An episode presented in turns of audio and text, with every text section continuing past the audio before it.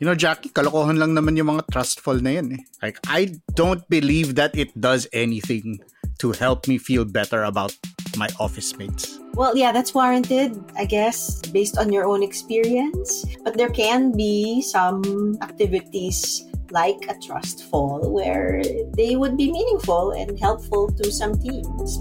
We've seen some of that. Kailangan mo ba ng mas makabuluhang chismisan sa pantry?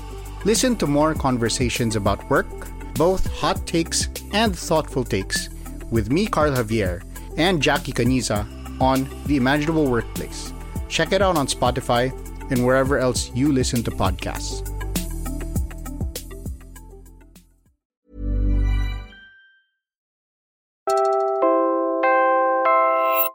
You're listening to Puma Podcast.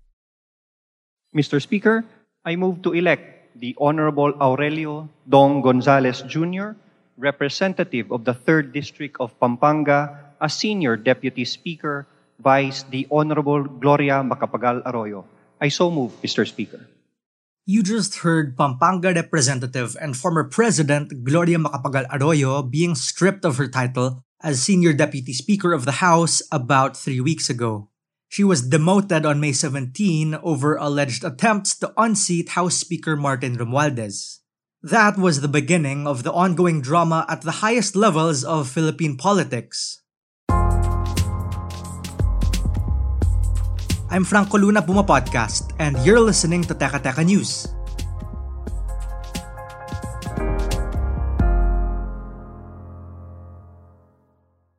A few days after GMA was demoted, Vice President Sara Duterte announced her resignation from Lakas CMD, the largest and ruling party at the House, and where she was chairperson since November 2021.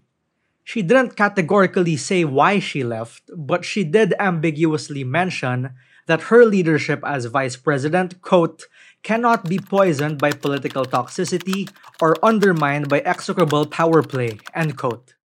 This all led to speculations of a rift in the administration and another ouster plot being hatched in the House. Arroyo initially only said that her demotion was a prerogative of the House, but in a longer statement, she denied rumors of a brewing coup at the lower chamber of Congress, saying she has no plans of seeking the speakership. Aside from being daughters of Philippine presidents, what is the connection between VP Sara and former President GMA? Ang alam ko, tinuturing ni Sara si GMA na parang mentor niya in politics. And if you will recall, silang dalawa, they were instrumental in the removal of then Speaker Pantaleon Alvarez during the time of former President Duterte. That's Veronica Uy, our senior editor here at Puma Podcast. She's been a reporter for about 26 years, the last 15 or so covering, among others, the Senate.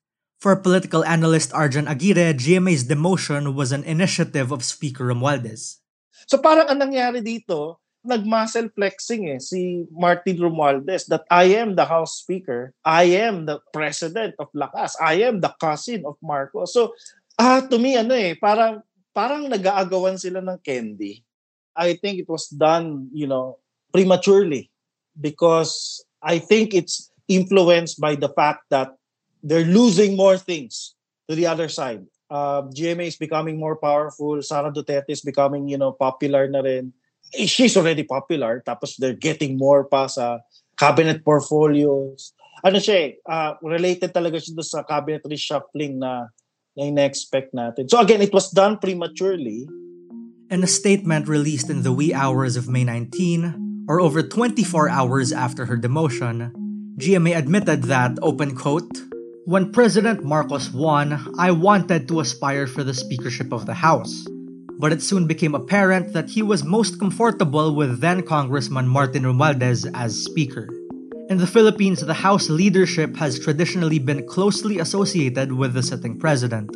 And this relationship of deep trust between Speaker and President has been beneficial in smoothly enacting the legislative agenda of the President.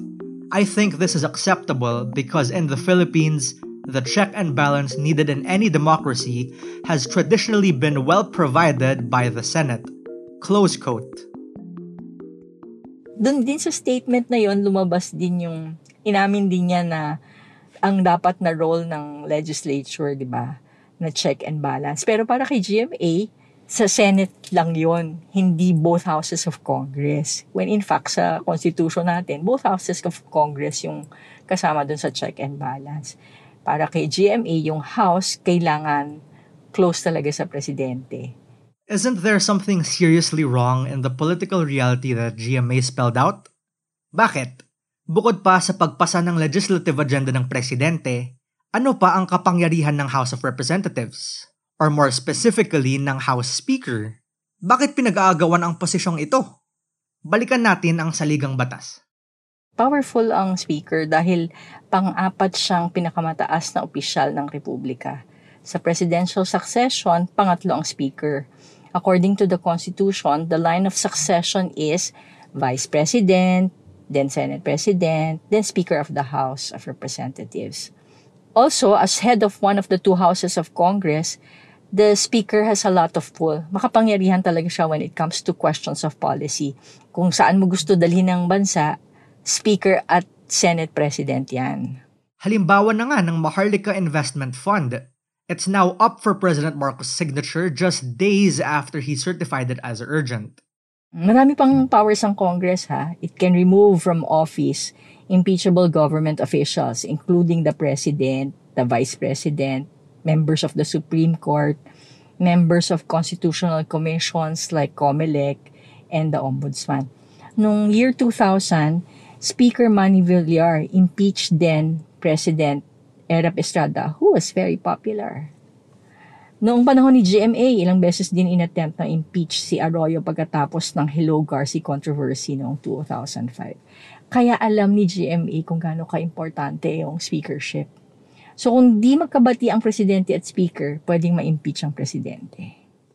Check and balance talaga ang Congress, both houses, sa kapangyarihan ng executive, lalo na ng presidente. Specifically, Congress can revoke the president's proclamation of martial law. It may authorize the president to exercise powers during national emergencies. It can start charter change. It can approve or reject key appointments made by the president to government agencies. Plus, it can conduct congressional committee hearings in aid of legislation on various issues. Unfortunately, pwedeng gamitin sa politika itong mga congressional hearings tulad ng ginawa nila kay Senator Laila De Lima. Para sa akin, ang pinaka-importanting role ng Congress ay ang pagpasa ng national budget taon-taon. It oversees budget appropriations. It can decide whether or not to add or reduce a government agency's budget – kung maayos talaga ang sistema, Congress is the people's guard against suspected corruption. The Office of the Ombudsman said, corruption in the Philippines cost 700 billion pesos a year. Ibig sabihin, ang tongpats about 20% of the annual budget. So, ang nagtatakda kung saan mapupunta ang kaban ng bayan, supposedly, Congress lahat ng batas na may kinalaman sa pera ng bayan. Saan ito i-allocate, paano ito kikitain ng gobyerno, aling import ang papatawan ng taripa, lahat mag-uumpisa sa lower house. Article 6, Section 24 of the Constitution says all appropriation, revenue, or tariff bills, bills authorizing increase of the public debt, bills of local application, and private bills shall originate exclusively in the House of Representatives but the Senate may propose or concur with amendments. Kaya naman nauugnay ang Congress sa tinatawag na pork barrel, yung pondo na napupunta sa mga pet projects ng mga mambabatas. May mga studies na yung politics of pork barrel. Yan yung power ng executive branch dun sa House. Kasi sino magko-control ng, ng pork barrel, siya yung magko-control ng House. So in, in this setup, we we know that we have this presidential, you know, setup in the Philippines wherein you tend to produce, you know, a president that comes from direct voting. We're pausing for a quick break now. When we return, let's talk about the unit team and the vice president.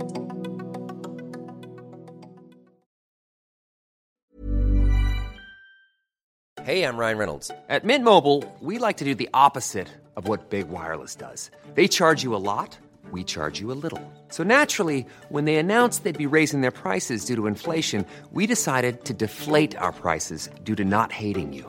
That's right. We're cutting the price of Mint Unlimited from $30 a month to just $15 a month. Give it a try at mintmobile.com slash switch. $45 upfront for three months plus taxes and fees. Promo rate for new customers for limited time. Unlimited more than 40 gigabytes per month. Slows. Full terms at mintmobile.com. Hey, it's Danny Pellegrino from Everything Iconic. Ready to upgrade your style game without blowing your budget? Check out Quince. They've got all the good stuff shirts and polos, activewear, and fine leather goods, all at 50 to 80% less than other high end brands. And the best part? They're all about safe, ethical, and responsible manufacturing. Get that luxury vibe without the luxury price tag. Hit up quince.com slash upgrade for free shipping and 365 day returns on your next order. That's quince.com slash upgrade.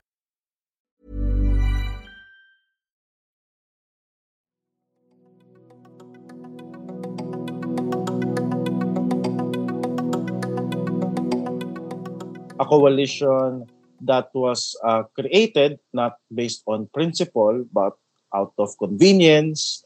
Uh, the end goal is just to win the 2022 elections.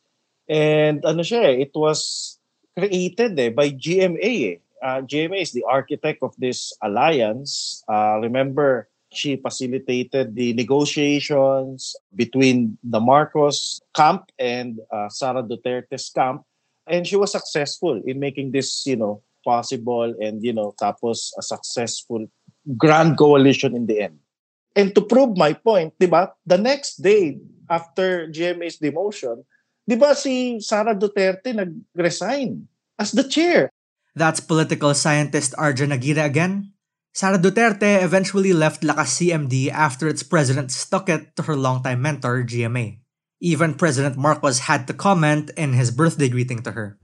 Inday Sara, happy happy birthday. Magpahalipay usa diha. Pahuway sa kadali sa imong trabaho, tagaay usa ug gamay nga oras ang imong kaugalingon. Ug palihog ayaw nagtagda ang mga tambaluslus diha. Happy birthday. Translation, wag mo nang pansinin ang mga tambaluslos dyan. Ignore the haters, kumbaga. How will this all play out?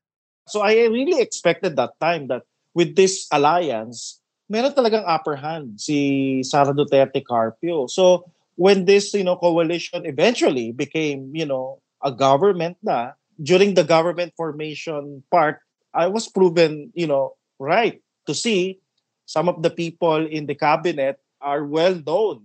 Gloria Arroyo's men or women, tapos well known din na loyal supporters ng Duterte family or dynasty.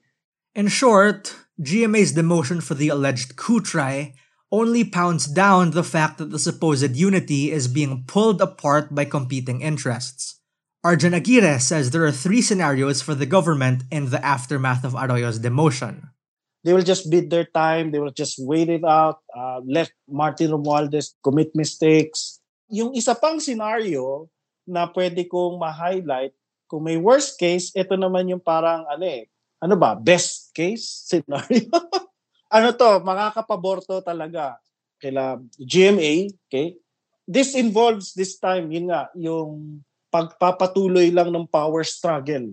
Meaning, yung mismong interaction with the House Speaker, the endless, you know, accusations against each other will just continue and they will just play ambivalent, they will just appear ambivalent. It's a power waltz. And the worst case scenario might irreversibly change the way the unity administration functions going forward.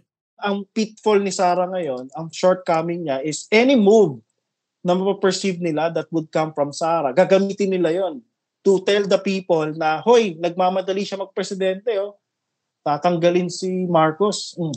Ah, ang kinakatakot ko, Franco, is if, if they would go all out na eh, this coming July. And and it's not going to be GMA. It's a different person. Yun yung kinakatakot ko. So, ano, ah, mag, magpa-power grab na talaga sila sa house. But again, yun yung worst case scenario. But at the end of the day, it all goes back to the way the House as an institution has been taken advantage of. And that's not something that started with the Marcos administration. Here's Veronica again with the final word.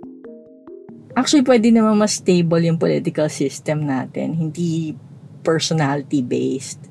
Tapos talagang pwede namang maging real real check and balance yung Congress against Naalala ko in 2012, merong proposed law that ensures that the minority has a voice. That time, uh, the Senate passed a bill seeking to strengthen the political party system by providing financial subsidies to political parties, both for campaign purposes and for party development. Kung naging batas yun, it would ensure the survival of minority voices it would also minimize if not stop yung balimbingan. Oh. Kasi talon lang ng talon depende dun sa winning party ng presidente. Kaya wala talagang check and balance. Di ba? Kasi yun naman ang ibig sabihin ng democracy, yung minority pinapakinggan. Sabi nga ni Howard Zinn, isang American historian and thinker, historically, the most terrible things, war, genocide, slavery, have resulted not from disobedience but from obedience. Importante yung dissent kasi it prevents the tyranny of the majority. And that was today's episode of Teka Teka News. Again, I'm Franco Luna. This episode was edited by Pidoy Blanco. If you like this episode, share it with a friend or two. And of course, don't forget to follow Teka Teka News and Puma Podcast on your favorite podcast app or on YouTube. Thanks for listening.